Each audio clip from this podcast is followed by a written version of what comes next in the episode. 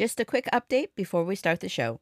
Starting in March, Down the Fandom Hole will move to a monthly broadcast and will air on the second Friday of the month. I'm in the process of job hunting and decided it would be best to reduce the schedule time moving forward. And if you're interested in something new, Amelia Rowan and I will be hosting a monthly live event on my Discord server, The Fandom Hole, every third Sunday called Chit Chat and Cheesecake, where we talk about fandom, creativity, current events, and invite audience members to ask questions or offer topics for discussion. To join in on Chit Chat and Cheesecake, click the link in the description.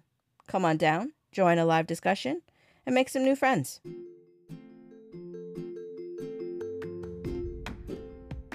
Thanks for tuning in.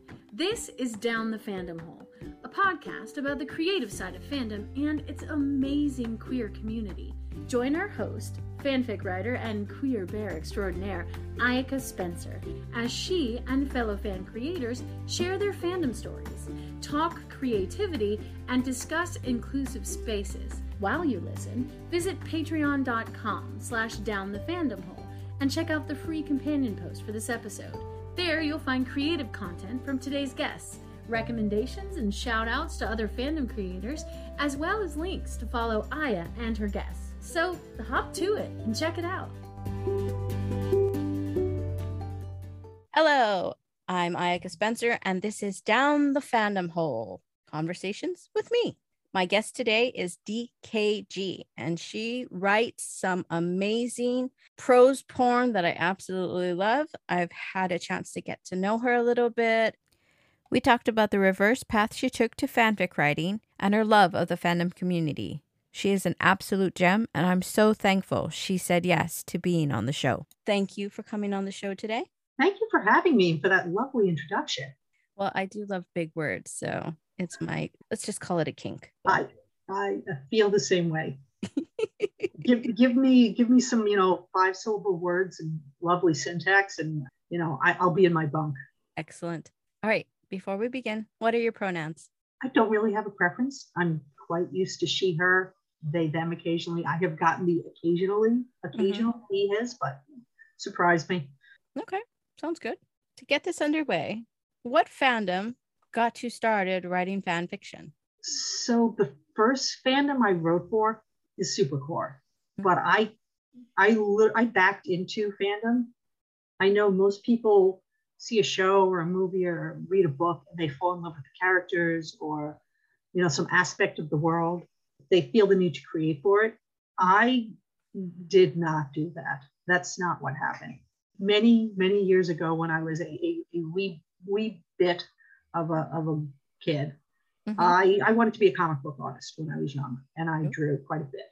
And then as I got older, I started taking some, some you know, medication for my mental health, and it really, it, it blockaded my creativity, where I didn't write not that I wrote a lot, but I did some poetry back then. I didn't draw at all. And I just went for, I went for eight years not creating at all, just not feeling the urge.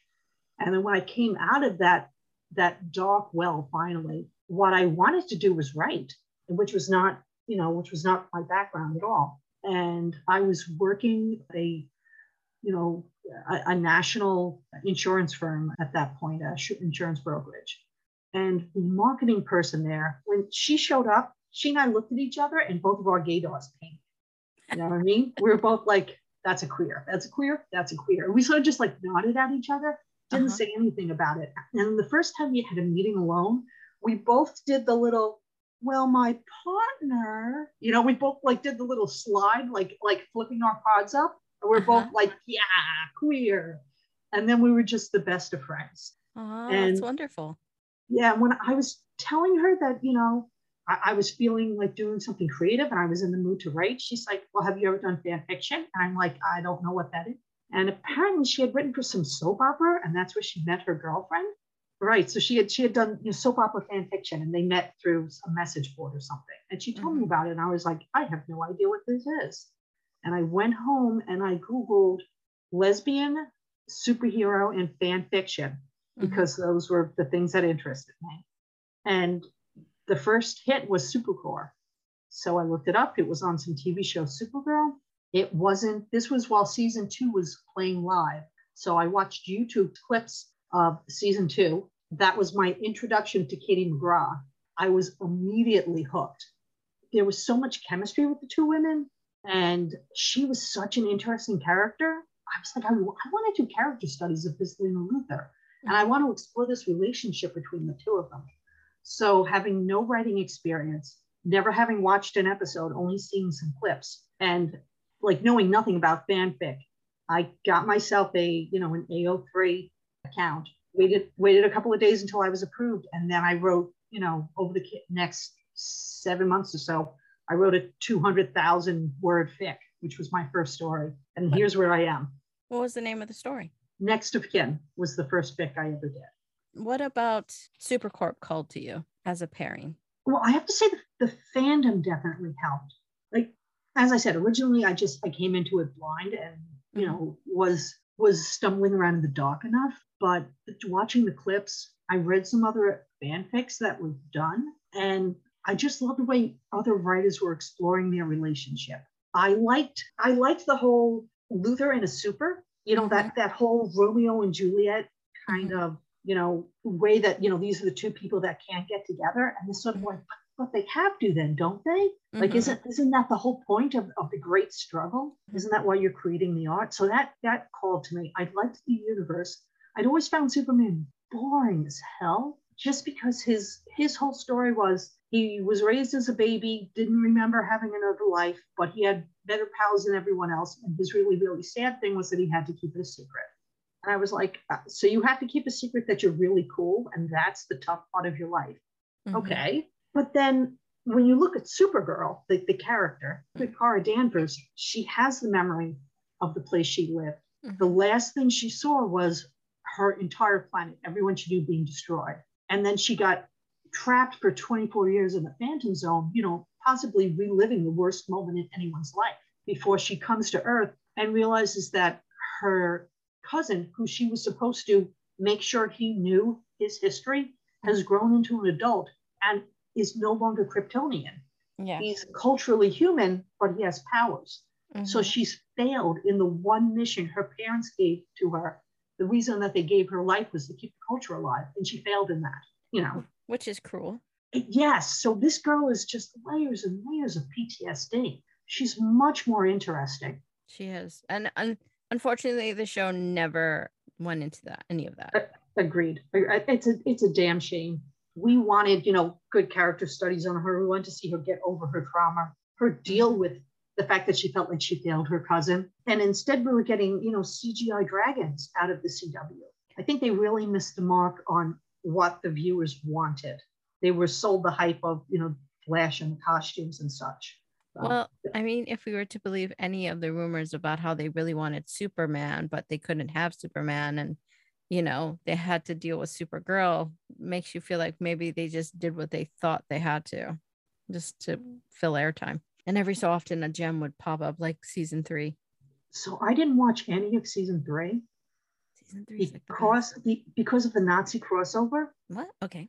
There were uh, there, there were a lot of you know Jewish people who had asked you know you know please don't do this. Mm-hmm. You're not you're not going to be handling this well. We don't want the Holocaust commercialized. And the CW went ahead with it anyhow. So I said, well, I'm, I'm not going to support that. So I just didn't watch season three. It really is unfortunate that they did that because season three is because of Sam Arias's character way better, which is and, unfortunate. It's riddled with that contradictory. I didn't even realize about that. No, and, and I think I think a lot of people don't, you know, don't look at aren't part of the discourse about, you know, some of the things behind the fandom. And I'm I'm certainly not deep within it. But I mm-hmm. heard enough of that to just, you know, feel like to me, it wasn't worth watching a TV show if the people who are saying, you know, what you're doing is an, an insult to our to our ancestors, you know, to our families. So. Yes, especially with the political climate right now, where we all have to be concerned about the butt hurt of white people, mm-hmm. which you know, I'm like you. You guys don't like all these things, but you literally are crying about your own history, and you know, I'm sure a lot of the currently living whites have to deal with the fact that they might see their ancestors in these photos of all these things that culturally and societally have now become wrong, but not to the point where they can't have laws be passed where their feelings are comforted and buffered. from the reality of what their ancestors did. I think when we put the feelings of, you know, when we make the excuse of, I don't want my child to have to feel guilty for something that was done by one of their ancestors, when we want to protect, you know, when when white people, and I'll say we, I am I am as white as you can get. I'm, you know, many, many layers of Northern European living in the United States. When you want to protect your children from hearing things that might make them feel a little guilt. But at the same time, you're not saying that those things have an impact on children who are brown, black, mm-hmm. and maybe they need protection and maybe they need reparations of some kind, right? When we're not willing to, to look at, yes, those things have an impact, but what do they have? I also think the truth is, is the kids aren't going to feel the same shame as the parents are because the parents know much better now as opposed to maybe the kids will view it as something to fix as hmm. opposed to something to be ashamed of.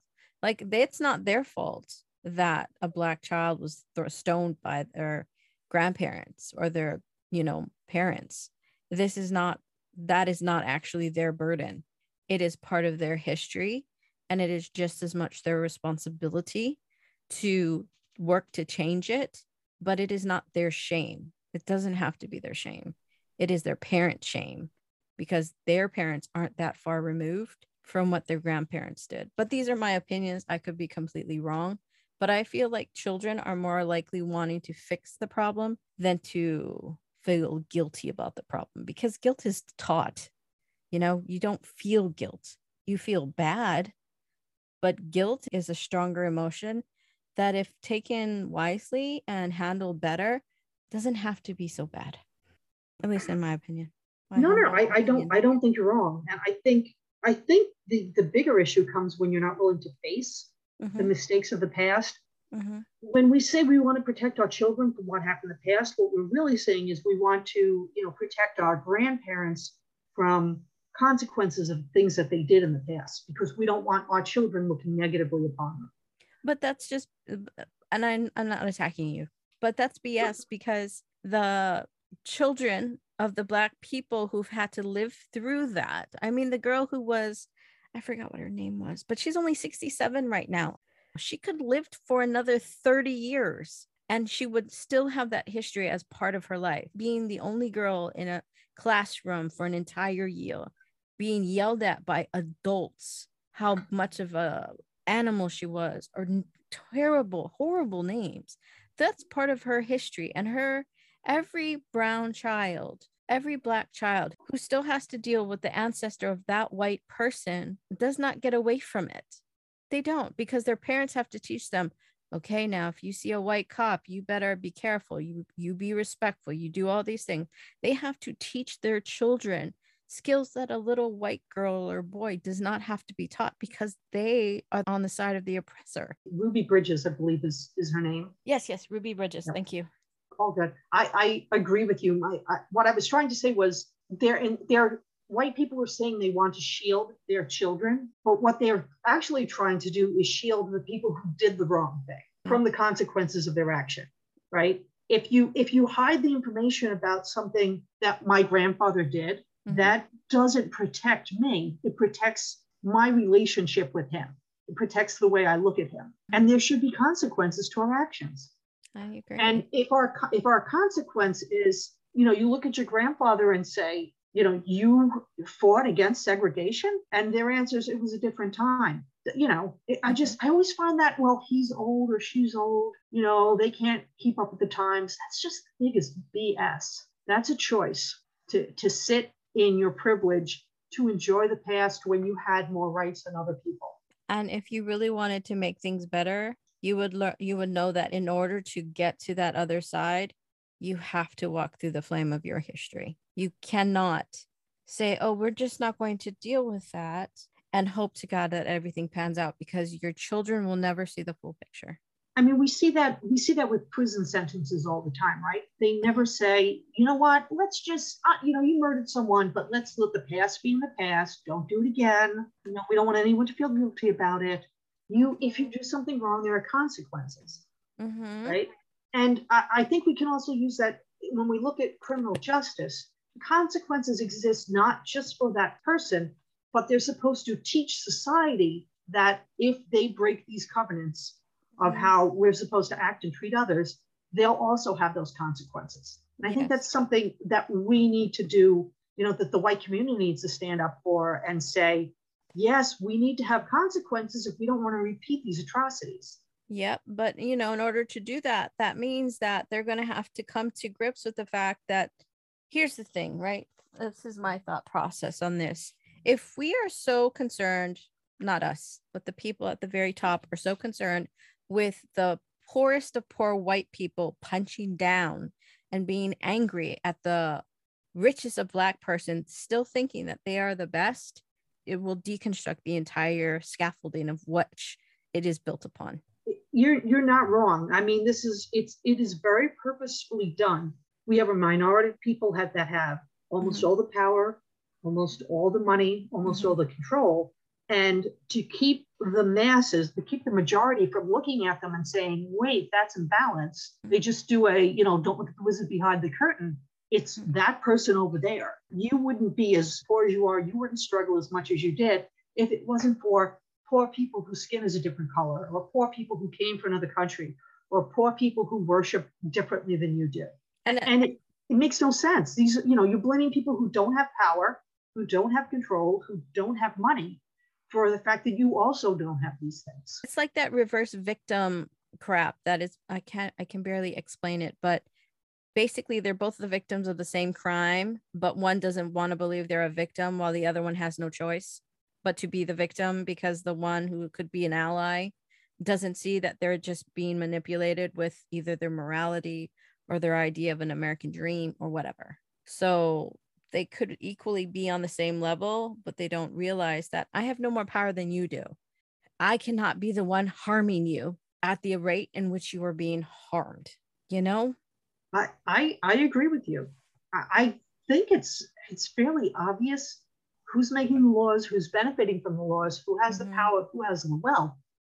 Mm-hmm. I don't know where the disconnect, not wanting to believe that maybe the people who are not, and not just doing well, the people who are doing so well that others have to die in order for them to do that well, mm-hmm. maybe we should be looking at them a little more closely. I know, but it would be like herding cats because yeah.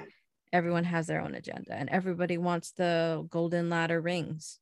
But in, in order to get there, you have to be the diamond in the rough that the rich want you to be it also means that you know the little groups of davids that we are that we have to fight goliath and it's easier to fight more davids. But, uh-huh. but there's an old joke mm-hmm. someone under a spotlight looking around trying to find something someone says what happened? They said oh i lost my car keys. They were like oh let me help you look. So they get down and they look around and after a couple of minutes they're like you sure you dropped them there? And the person's like oh no i dropped them over there but the light is better here. Oh for fudge sake. Right but that's what that's what we're doing right? I, is yeah. this the problem no, but it's easier here, right? We're not going to get anywhere. We're not going to solve this issue by, you know, looking at other people who are suffering in the same way and blaming them for, for it. But they're easier targets. If there's less, there's less effort. So we either have the choice of maybe doing something that we may not be able to win to get an effect, mm-hmm. or doing something that we may be able to win to get no effect. And we're taking the path of least resistance and least rewards. Well, yeah, but we're being told that they are filled with rewards, right? But that's I think if you if you take five minutes to look into that, it's clearly not there. I think if they hear what they want to hear, mm-hmm. they accept it. If they start hearing the things they don't want to hear, mm-hmm. they stop listening. They tune mm-hmm. out. They turn off the news. Mm-hmm. They're they're just they just want to go deeper and deeper and just receive information that agrees with their preconceived notions and that doesn't help anybody grow. There's no intellectual curiosity in there. I, I don't understand why people do it. I've felt it to a bit myself. I've heard news where I was like, oh, I don't like that. And my instinct is to shut it off. Mm-hmm. But that doesn't help me to grow. No, it doesn't. But, you know, we're not told to grow either, if you really think about it. In those specific areas where they want people to maintain the status quo, they are not told to grow they are told to fight for what they know. And because it's always been done this way, that's saying that keeps you stagnant. That's what they're doing. It's like, we don't want to change things because it works out this way. We don't want to change things because it's good for someone else, but not really for you. You just don't realize it because you're blinded by something else. We can look at the American education system you know show that they don't want an educated masses, right? No, if they did, they'd have home economics as a mandatory. They'd have home finance as a mandatory. They would have credit understanding as a mandatory. They would have all the things we actually need in order to have the ability to take care of ourselves. But, you know, and apparently it's only the job of the parents who might not have these skills. They're like, mm, sorry. One they parent. probably don't have the skills because they went through the same education system that didn't mm-hmm. prioritize them, didn't make them available. You know, only rich people teach their children how to manage money or to make money or to do something. They teach their children about money. If you are poor and you're living hand to mouth, you do not have the time or the spoons to teach your children that. What you are able to teach them are the same bad habits. Some of them are not, don't get me wrong, but it just perpetuates the same problem, which is very sad you have to have the time and the spoons to be able to learn new things because if you have to work 12 hour shifts six days a week you're not going to have the wherewithal to try to better yourself. You're too I, tired. I, think that that same lesson exists in isms you know xenophobia mm-hmm. homophobia racism all of those. I feel like you need to not have to be fighting to survive trying to make ends meet to care you know whether or not the, the people who live in the house next to you are both female and in some sort of intimate relationship. Mm-hmm. Like how how little is going on in your life that that is your priority. But see, that's the thing. Their lives actually are shitty. So what makes you feel better when you can voice that shittiness onto someone else? That's the unfortunate bit. That's human nature sometimes. It's not right, but it's if, easier if to you, punch down. If you can't lift yourself up, if you push others down, the view's better somehow. True but your view isn't any higher. Agreed. But yeah, you look around and you say, I'm higher than these people, and they used to be as high as me. Mm-hmm. Therefore, I'm doing better. It's not accurate. Yeah. But you can, you know, it's an illusion you can sell yourself. Yeah, this is true. So, when we talked in the pre chat, you talked about how you like to use your writing as a means of honing your skills. Would you like to talk a little bit more about that? Sure so I came into writing with the concept that I wanted to learn how to write, that I liked the idea of being a writer, but didn't know how to be a writer. And then I had a lot of ideas spinning around in my head, but turning them into something digestible was another matter. Mm-hmm. So a lot of times when I approach a story, it isn't so much a I have this great plot and I just I need to share it. It may be I wonder what would happen if I approached it from a different angle. Like before when you were talking about taking someone out of the timeline in order to make the world better you know would you do that? And you know my, my take was like well what if we said it after that happened and I had to go back and put the person back in? So i like to i like to explore different aspects. And, and i also like to just work on some basic skills. It's something as simple as keeping the same tense doing you know show not tell not head jumping so that you have a consistent point of view. So i think there are some very mechanical skills you can learn while you're also learning to tell a new story or to tell a story that's been told before, but turn it on its head and tell it differently enough that it feels like a new story or at least a new take on it. So when we talked before, you told me your you had three favorite fics. It was the day that Lena Luthor dies, mm-hmm. to catch a thief, mm-hmm. and it's called when the sun stands still, we must part. But I'll hurry back to you, my love which is part of the 12 Days of Supercorp. That title was almost as long as the fic. What was I thinking? it was a very good fic. I really did like how you um, made the four characters Alex, Kelly. Was it mm-hmm. Kelly? Kelly, Kara, and Lena into the four seasons. Lena and Kara being summer and winter made complete sense. Kelly as spring and Alex as fall made complete sense. And I loved how you crafted it to be where they come in through a portal and it's the ending of the season. So my guess is that you're talking about the seasons as they as they relate to the different hemispheres. Correct. Which was just like, wow, this is kismet. This is perfect because Alex really did embody fall, Kelly's sweet innocence and the way she views the world. There is an innocence and a renewal to the way she looks at the world. It was a very, it was a very sweet fic to be able to read it without having their names, but knowing exactly who you were talking about. What kind of inspired that? So we had 12 prompts for that, right? And mm-hmm. that one, I believe, was, I think it was winter solstice, was the entire prompt. Mm-hmm. And I wanted to do one of the big things I wanted to do. I wanted to have one fic in that series where I did not use the characters' names, but yet I made them recognizable. That was a kind of a challenge for myself. Like, can I do this? And I wanted to do a little bit. I mean, the description is there, but beyond that, I wanted to do it through the personalities. Mm-hmm. So, can I consistently characterize them in a way that without their names, people can recognize them as, as those canon characters in an AU, mm-hmm. which and it's not, you know, no one's a Luthor, there's no superpowers, there's no mm-hmm. you know, aliens coming in, completely set apart. So for me, those are the kind of things where I like to challenge myself. Mm-hmm. And it's a, lot of times it's can I do this or what would it take to do this as opposed to here's a story I want to tell.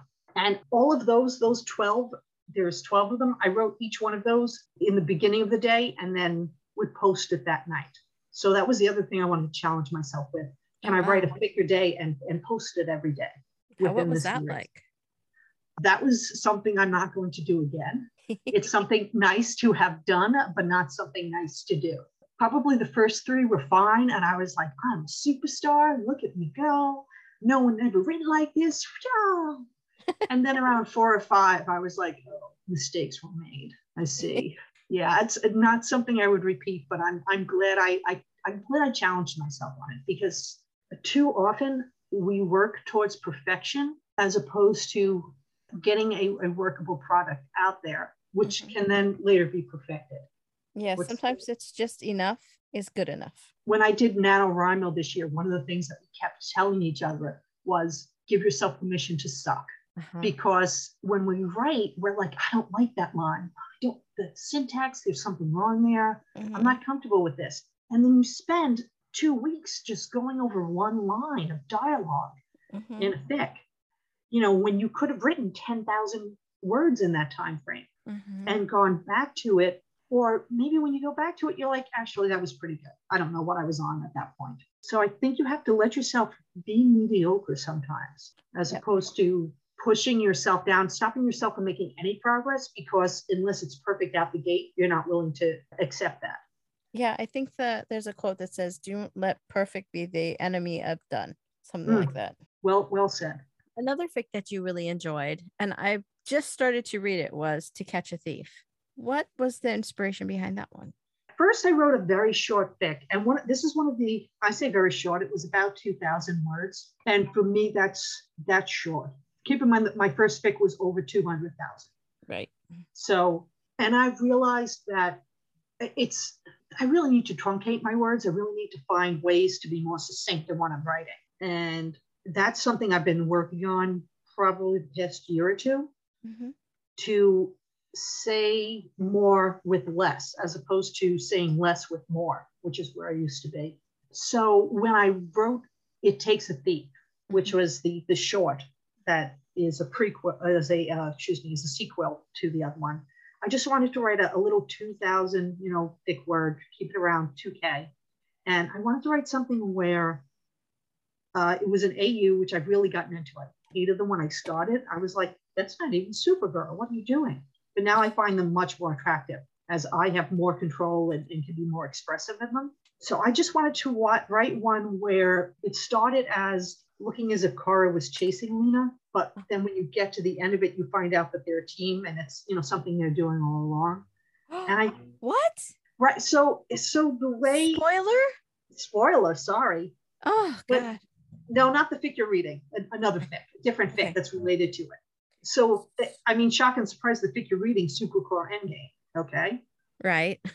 but that's the one guarantee. it's the one guarantee. So, but when I wrote the prequel, which I wrote first, it's again, Kara is chasing a thief. And when she catches the thief, you find out it's her wife. And this is just a security exercise they do because Kara is a security expert. And I was like, that's a really cute story. I wonder what happened before that. And then when I did the Supercorp Big Bang, wait a second. Like, wait a second. Wait a 2nd mm-hmm. Okay. So you're, so you're telling me the prequel I am currently on chapter three on is all about Lena not actually being an art thief? No, that is not what I'm telling you. Okay. I'm telling you that the story you're reading right now is where Lena is an art thief and before the two of them get together. But then I wrote the sequel first, and in the sequel, they're married. Okay. Okay. Okay. Okay. Boom. My head's blown. All right, continue. I'm sorry. No, no, no, it's fine. So when I I liked that short that I wrote enough, Mhm. or I liked the concept of those characters, I should say more, that I really I wanted to get to know them. I wanted to actually create a larger world for them and let them grow and develop. And I wanted to see some of the other people in that world also. It, it was the first time I did a non-binary Alex, which was Yes. You kept Mm. saying there. It took me a while to realize what was going on. Yeah, and uh, I, I mean, I, I do identify as non-binary, but I'd never written a non-binary character before. And I think the only reason I haven't hadn't done it was because I hadn't seen it. And I mean, what's the whole point of doing fan fiction if you're not trying to create what's missing in the world according to you? Very true. Very true. So I got to I got to sort of develop and expand that world. And there's I won't spoil this part for you, but that there is an interesting morality behind what Nina's doing in in the in the fic. I don't know if you've gotten in the, into that that far yet. No, I'm only on chapter three. I'm like at the beginning of chapter three. I'm like, I thought it was only 39,000 words, but then I looked and I'm like, this is 82,000. I was very wrong. So Oh, is it? 82,000. Yes. Oh, In 13 chapters. I'm like, holy, how do people do that? I I write very quickly. I think. you know i can have a concept like my first draft okay this is this is the truth my first draft looks like a freaking eighth grader with illiterate eighth grader wrote it you're like what the fuck? And i'm like what the fuck? And then i go back to it and i start like oh okay i could do this i could do that i could do this i could do that. And then it starts to make better sense. And then one of my betas get a hold of it and then it makes more sense. And then one of my betas, we shall call her Emmy, says like, "You can write more," and I'm like, "How?" And then she tells me, and that is the way that my work gets out into the world. I tend to just regurgitate a lot of words onto a page fairly quickly. I take a big inhalation and then I just write, write, write, write, write, write, write, write, write. You know, if I if I have a good idea, I can sit down in two hours and write a short fic with you know two two k or so. Wow, it's pretty good. I had a week where I did a lot of writing. This is for an original piece. It came out to about I shouldn't say a week, a time frame. So in about three weeks, I wrote about eighty five thousand words on the story. Wow. So, and then and then there were other days that I'm like, you know what's fascinating? This spot on the wall. I think I'll do nothing but stare at it. That sounds productive. It can be. Uh, If you have nothing better to do, it can be. We need to let ourselves do that though. Yes. Creation is inhaling and exhaling. We can't continually exhale. No. Right? We need to take that time and inhale. I feel like resentment sometimes can build from that if you don't take those moments for yourself. And for me, that moment could be a day, it could be two or three weeks. And that was tough for me when I first came to fanfic because I felt like, well, I, now I have to get another chapter out. I have to finish this. I have to, you know, I spoke to someone. I said I might do that. Now I have to do it. But I've gotten to the point. I'm, I've definitely gotten better at at, at self care and, and loving myself on that. Well, these are good segues for two questions. What is sort of your ritual when you start to get into the mindset of writing? How does DKG sit down and write a story? So I'm a heavy plotter. I I have uh, with my my BFF. She and I have created a fairly detailed outline document that I use. It's actually a spreadsheet, which I love spreadsheets. Is this Uh, something you'd be willing to share? I mean, it's I, I've I've shared it with people all over the place. 'Cause I can Uh, share it on the on your Patreon companion posts if you're down for that. You yeah, can you can send it I'll to me and I'll share it. yeah. I'll send I'll send you the template. Anyone who wants to use it is welcome to. Cool. I actually really like making pieces like that Mhm. that I hope will help people to create. I, I, I feel like in a creative space, we should be here to support each other. So when I have an idea, the first thing I do is I just open a Google Doc and I just write. I just, you know, spill something out. And if the only thing I get is a sentence or paragraph and that's all I have on it, at least it's gotten out of the way. I find that if I don't at least write it down, it just it rolls around in my brain and it just blocks me from creating other things. So that's that's my first step. If I write it out and I have multiple paragraphs and ideas and I can see where it's going, Mm-hmm. then my next step is I'm going to put it into a full outline and where each chapter it's it's a separate Google Doc and it, each one is linked to a spot in the sheet on one on one tab. And then I have character tabs and I'll have a timeline tab, which will tell me the things that happened to the characters before the story started. So I can be consistent and I can understand their background a little better. I can have a tab for maps if there's a magic system. I have a tab for that to explain the magic system. So I, I outline and then I start writing built off that outline. And after probably, you know, about 25, 30% into the fic, I thoroughly wanted off my outline, but I needed it to get started. I, I rarely stay with the, with the outline throughout the whole story. Really? So you kind of go into planter. Correct. But I, I find that unless I have, unless I have a roadmap to tell me where I think I want to go, I'll stand around idly going, how do I start this? Mhm. But if I create a detailed plan, then because as you write, you get to know the characters better, right? If you, especially if you're doing original stories Right. where you've never written them before. So you'll be writing them, and you know, five chapters ago when you started, you thought, and when I get to this point, she's going to admit that she loves this person, and here's what happens. And then you get to that point and you go, she would never do that. She's too pissed at that person for what they did a while ago. She's going to tell them to go to hell and she's going to move to another city. And you're like, well, that's a completely different story. But I think when you write work that's character driven as opposed to plot driven, you have to give yourself freedom to be true to the character as opposed to forcing, shoehorning a character into a plot that makes no sense for them. This is true. I make outlines and then do not follow them at all because they're ideas and constructs that I don't always agree with. There you go. There's no wrong way to write, just write. True. You got to just put it out there. What was it like that first time when you posted Next of Kin? absolutely terrifying. It was one of the harder things I've ever done to actually put up a story, especially I wasn't part of fandom. I didn't know anybody. Like literally, I knew no one in fandom. I wasn't on social media at all. I hadn't watched an episode of Supergirl, right? Mm-hmm. So I knew no one. I figured out kind of what AO3 was and, you know, posting. I'm like, what do I click now? What's this?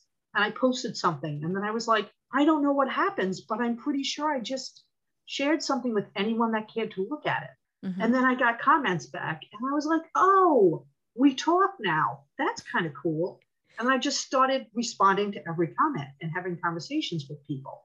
And there was a lot of encouragement, you know, especially me as a, a complete newbie, didn't know what I was doing. And I got a couple more chapters each up. And, and each time I was, you know, literally nauseous after posting the chapter, just with concerns that this time, having no idea what I was doing, I was going to anger someone or hurt somebody Mhm. because I was, you know, because people I thought cared a lot more for the characters than I did because I didn't know them. yet. And I keep I kept getting encouragement, and I found people who were like, "Hey, are you on Tumblr?"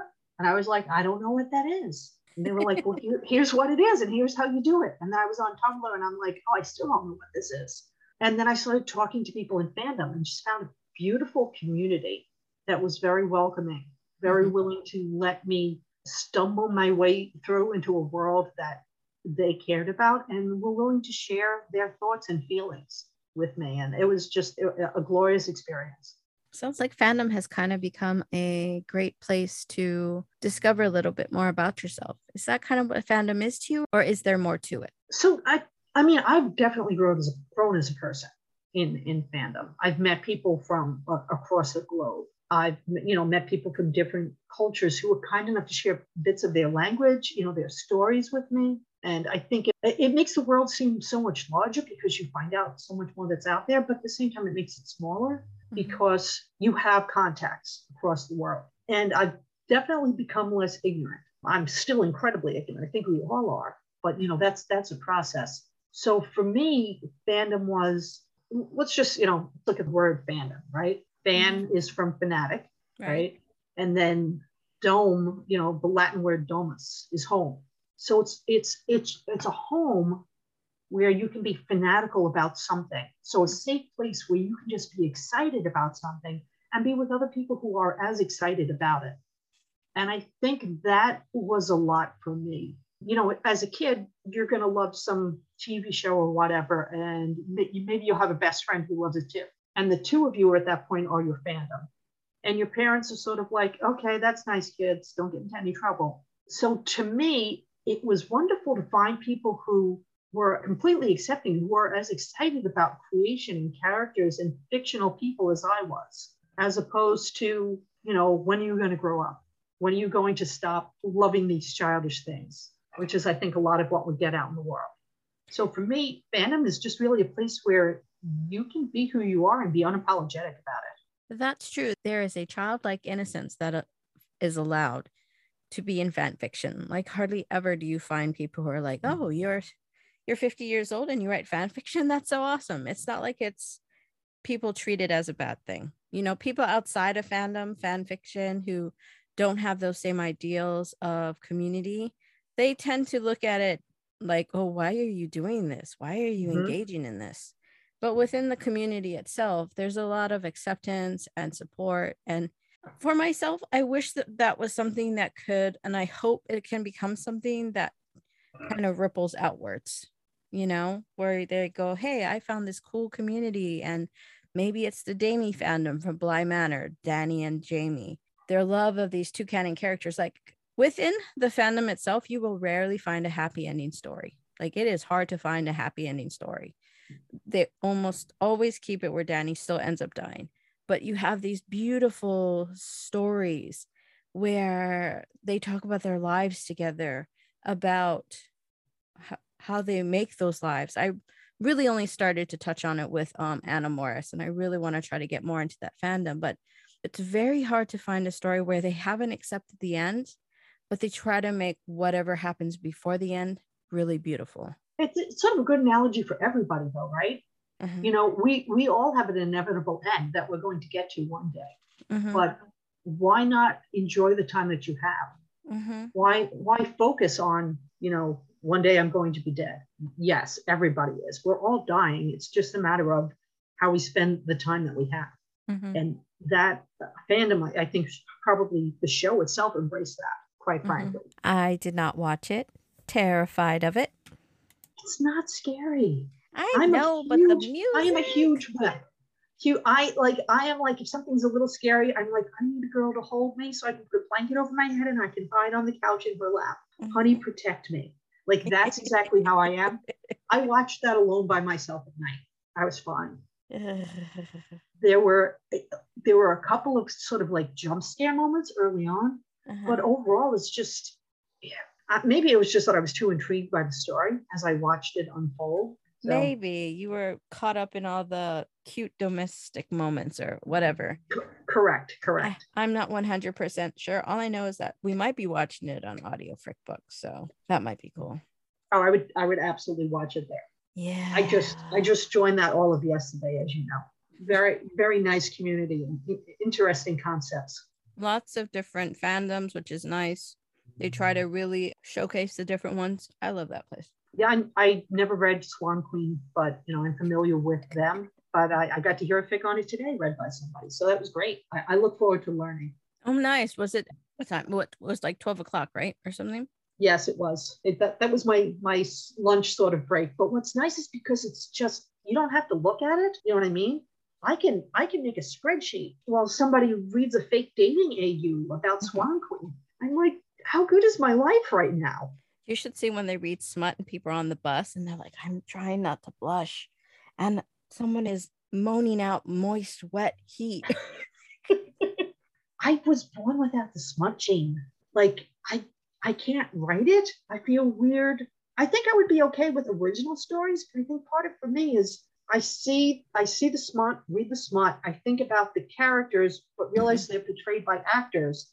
Mm-hmm. And I think, oh, I shouldn't say that about them and it just makes me uncomfortable. Yeah, I know what you mean. The only way I can kind of get over it is to realize is to just fully embody Lena Luthor as Lena Luthor, as though she is an actual person, as opposed to Katie McGrath portraying Lena Luthor. It's not that I really think the actors would care, to be honest, right? I hope you know, at least not. Could you imagine if like well, they don't read it to start with, right? They avoid that. Some of But them do. Katie McGrath does read fan fiction. Oh God, no! Don't tell me that. That's horrible. oh, well, now I'm I'm doubly glad, glad I don't write smut because if I was going to write smut, it would be about me.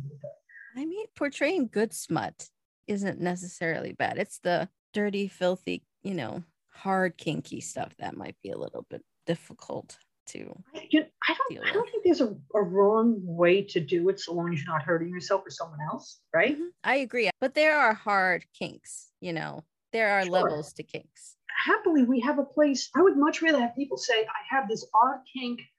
I really need to explore it, and I'm going to do art is unusual. Let me say unusual kink, so a non-common one, Mhm. and I'm going to explore it by writing some stories, right? I, Yeah, I wish. wrong with it. I completely No, agree. that, I think that's very healthy. And I'm sure a therapist would be like, yeah, you write yourself a story about that.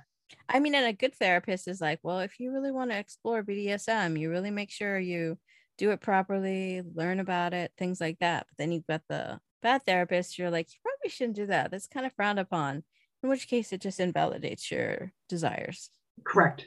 Walk away, people. Walk away. What do you do for self care? We are in the midst of a pandemic. The world is kind of turned up outside its head. You have this fandom, which is great. But how do you take care of yourself in your offline life? I find writing very relaxing when I'm not cursing at it. I mean, that's definitely a thing that I do, but I, I drink a lot of herbal tea. There is, or at least I have a lot of herbal tea. It's not mm-hmm. always about the drinking. Sometimes it's just about the company of having a teacup on your desk.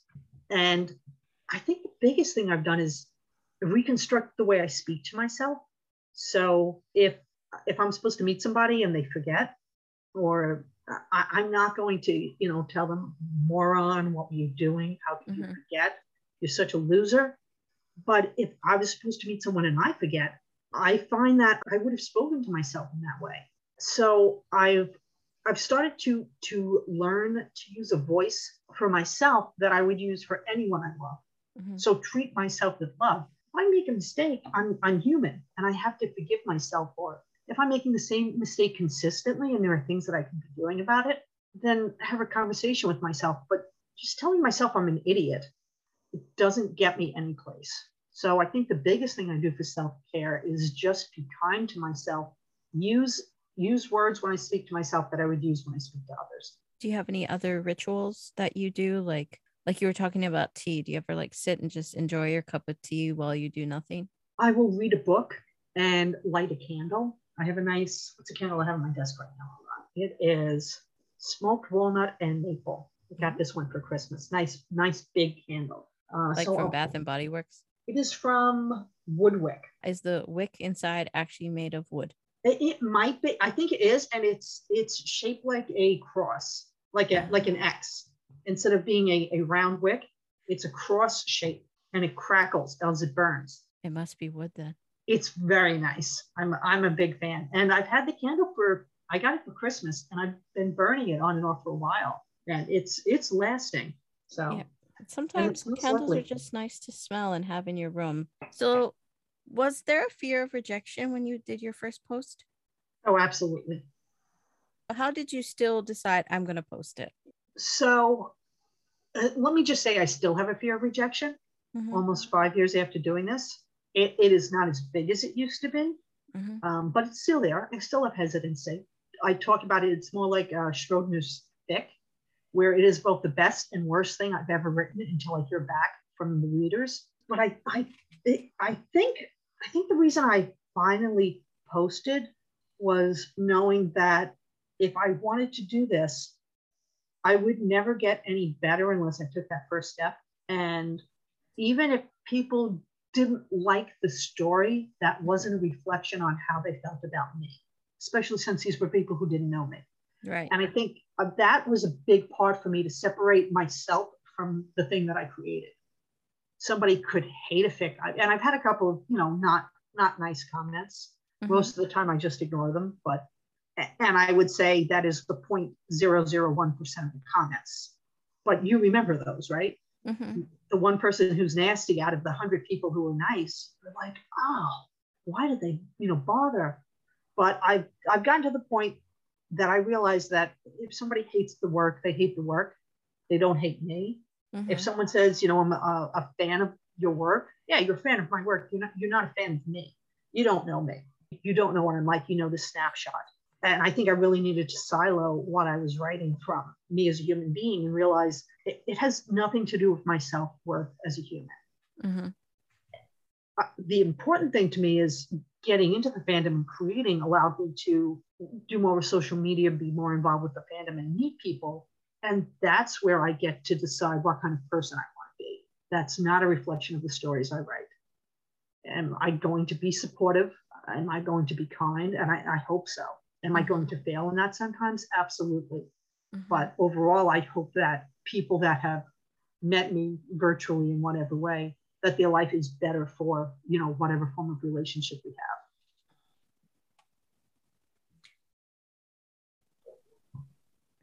Does it ever feel weird having this offline life and then this online life where you've met people, you you gel and you have all these things and you get to create um friendships from it, but then you also have this offline life where you actually talk to people in the same space at the same time at the same place.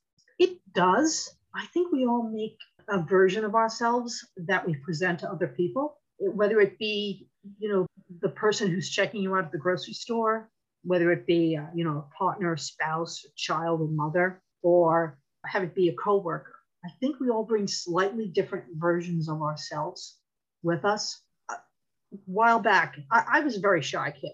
I wasn't comfortable talking to people, was, and then I was a very shy adult coming from that. Mhm. So I started a job in customer service. This is the, the first job I had in insurance.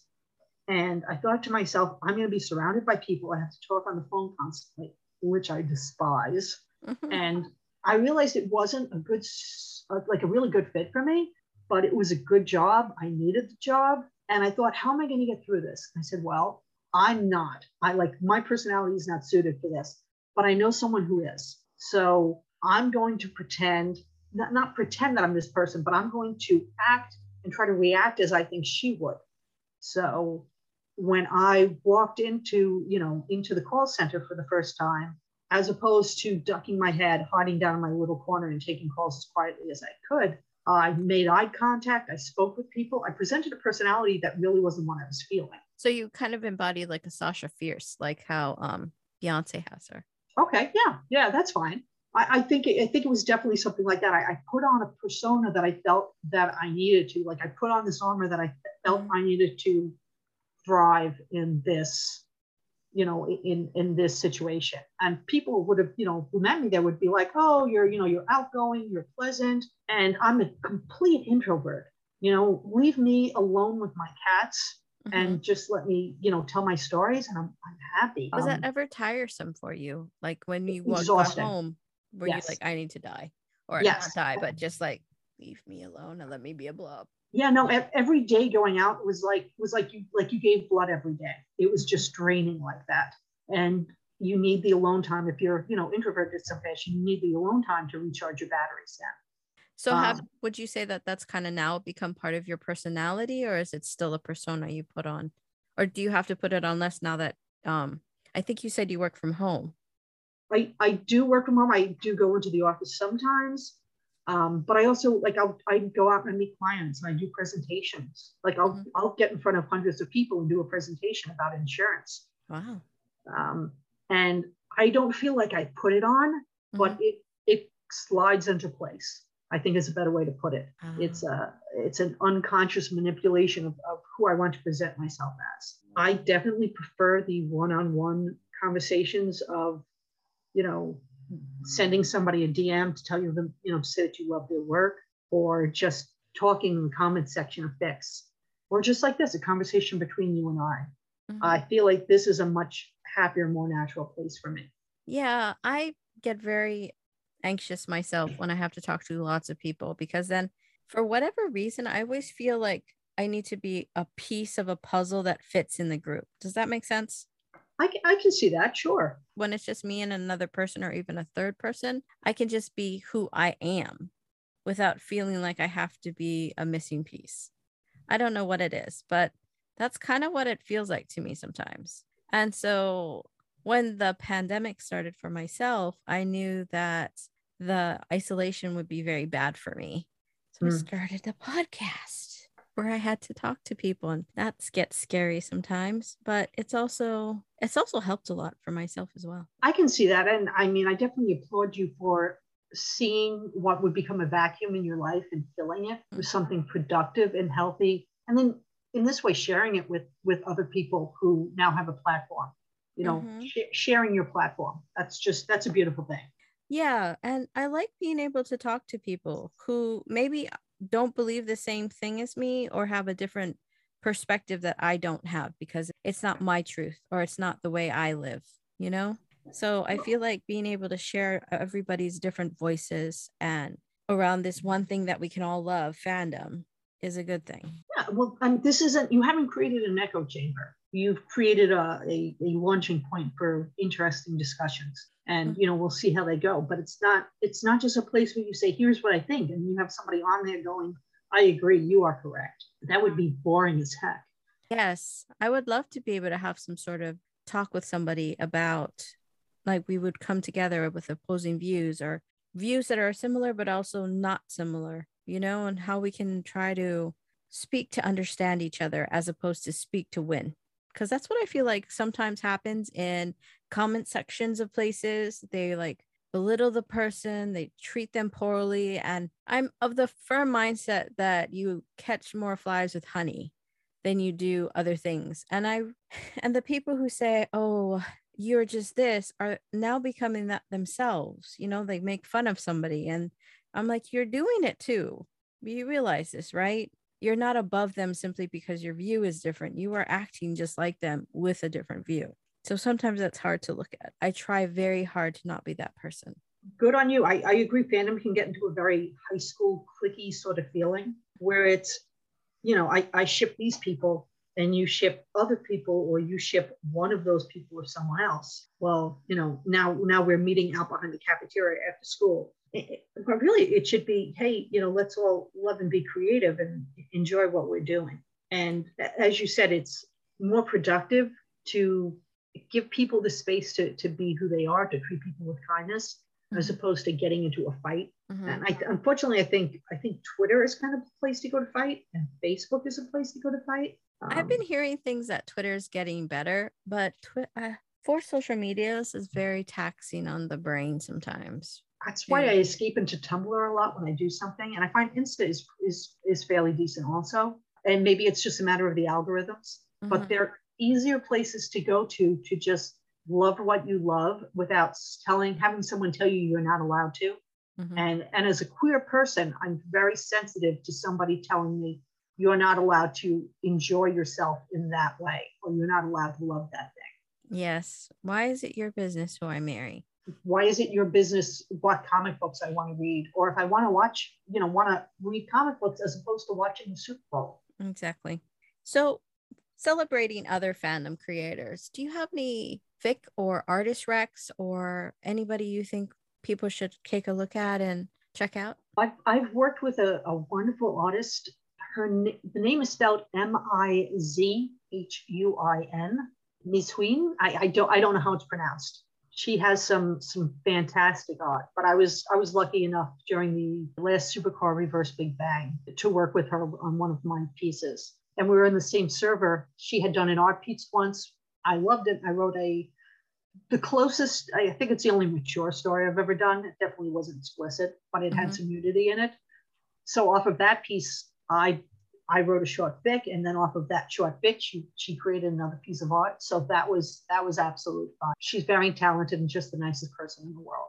Story wise, I mean, I, I, I enjoy all the the big names that everybody does. Jazz and Ross Storiell and Lynn Earlington, right? Who doesn't love them? C and B, mm-hmm. fantastic. Uh, Black Tea and Bones. Mm-hmm. I don't know if you know them. Very very talented. Seabiscuit. Mm-hmm. Biscuit has a glorious way with words for people who are a little less well known, and I'm going to start with Morgana Storm 24 is my best friend. So I want to throw that out there. And she and I have written a couple of pieces together. She writes some great Sanvers pieces. So if mm-hmm. anyone's interested in the Sanvers fandom, Morgana Storm 24. And then fancy fan stuff. again, I don't think she gets anywhere near the recognition she should be. She wrote a fic called New Beginning, and the concept is gay people get superpowers. That was that was like that was like the whole thing behind it, and it's de- it's it's really about Kara coming to terms with being gay, and that that's how she starts to get her powers, and she's got to sort of figure it out. Like she has to accept who she is to come into these powers. And then it's the relationship between her and Lena and Kara lying about being Supergirl. And there's this one line in it, which is after Lena has found out who Kara really is, has found out she's Supergirl, and they're definitely not getting on well, but they're forced into a situation together. Mhm. And there was a line about how hurt Lena is, and it's telling a lie is like honing a blade. Every repetition sharpens it further, adds to its lethality. Even the slightest slip up can cut to the bone, and Lena's skin had been soft with trust. Right? that is fucking beautiful. I read that line and I stood up and walked away from my computer. I needed a moment. I just needed to, I needed to be alone. Don't you love that. when stories do that to you? God, if you haven't read Forever Girl, I think Amelia and I were talking about that on the Chit Chat and Cheesecake. Read that story, but do so when you have spoons. Understood. So good. So good. Yeah. So I, I think I think those are going to be my two unusual Morgana Storm 24 if you like Sanvers Mhm. and read fancy fan stuffs if you like word smut because she has some sexy, sexy syntax. Would you be willing to share some of their links with me? I'll send you their AO3s. Excellent. Thank you very much. Oh, absolutely. Well, I think this might be a good place to stop. Any last words? That makes me sound. I, I feel like you're going to give me a, a blindfold and a, uh cigarette when you say any last words. Okay. Anything you want to share with our listeners before we say goodbye? Sure. Let me throw out a couple of random things. Sure. When I told people I was doing the podcast, one person asked me to say that yeast and opium are the two best daughter words for Wordle because they each eliminate three vowels. Okay. I said I would share that. And that an ellipsis is a pause in a sentence, it is not a period. Okay. So I promised I would share those two things. But I think that the last thing I'd really like to say is if you want to write, if you want to create in any way, if it's a manips, you know, pen and paper art, digital art, video, writing, just do it. Like don't don't tell yourself you're not good enough because the only way you get better is by doing something. And every single person who's out here creating, the first thing that they ever did is the worst thing that they've ever done as far as creation. And you get better every day. And I, I personally love to go back at, at my writing, my crappy, crappy beginning writing. And Mhm. it makes me think about how when you're a little kid and your parents draw, as you get taller and they write your age in the little line on the wall, you know what I mean? Mm-hmm. And I look at my old work and I think, look how I've grown. So just create. It's let yourself fail, let yourself suck and learn from it. And Yes. you know, know that you're in a welcoming fandom with people who want to see you succeed. There is absolutely nothing with no problem failing. It's completely okay. You will learn more from it than any success you ever have. True. This is true. And um, let people know where they can reach you and find you. Oh, I am DKG Writes on everything. AO3, Wattpad, Twitter, Tumblr, Insta, DKG Writes. I, I, I made it as simple as I could and no one else wanted my username. So I didn't have to be I didn't have to be particularly creative. That's smart, much easier. And if you'd like to connect with me, I am Ayaka Spencer on AO3, and I am down the fandom hole with Aya on Tumblr and TikTok. Thank you so much for coming on and talking with me today and for sharing some of the cool fandom experiences you had and our small tangent onto the political discourse that we promised we would try to stay away from. And I think we did a good job. For us, I think we did. All right. And before we close out today's show, I want to give a heartfelt mahalo to all the amazing fan beans for tuning in. And if you haven't yet, don't forget to check out the free companion post for this episode. It's got links to our social media, a few of the amazing fan creation from today's guest, shout outs to fellow fandom creators, and information on how you can become a supporter and gain access to supporter only content. Until next time, don't forget to show some love to your favorite fandom creators. Always try to find that common ground and no matter what anyone says, you're a creative and beautiful person. Peace out, Rainbow Trouts. And we're done. Yay. Okay. Bye. Bye.